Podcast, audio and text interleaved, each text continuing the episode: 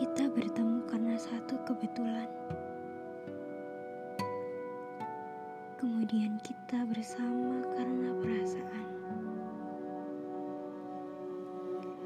Lalu kita berpisah karena keadaan. Aku melepaskanmu dengan hati yang lapang. Walau sebenarnya aku tahu kau ada main di belakang.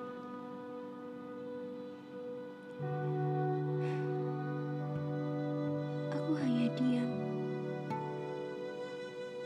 Karena aku tahu berdebat pun tak akan menang. Kau dan sepenggal kisah pilu akan selalu menjadi bayang. Peduli seberapa keras kau dan aku menghindar, kisah kita tak akan pernah hilang. Akan selalu menjadi tumpuan bagi masing-masing insan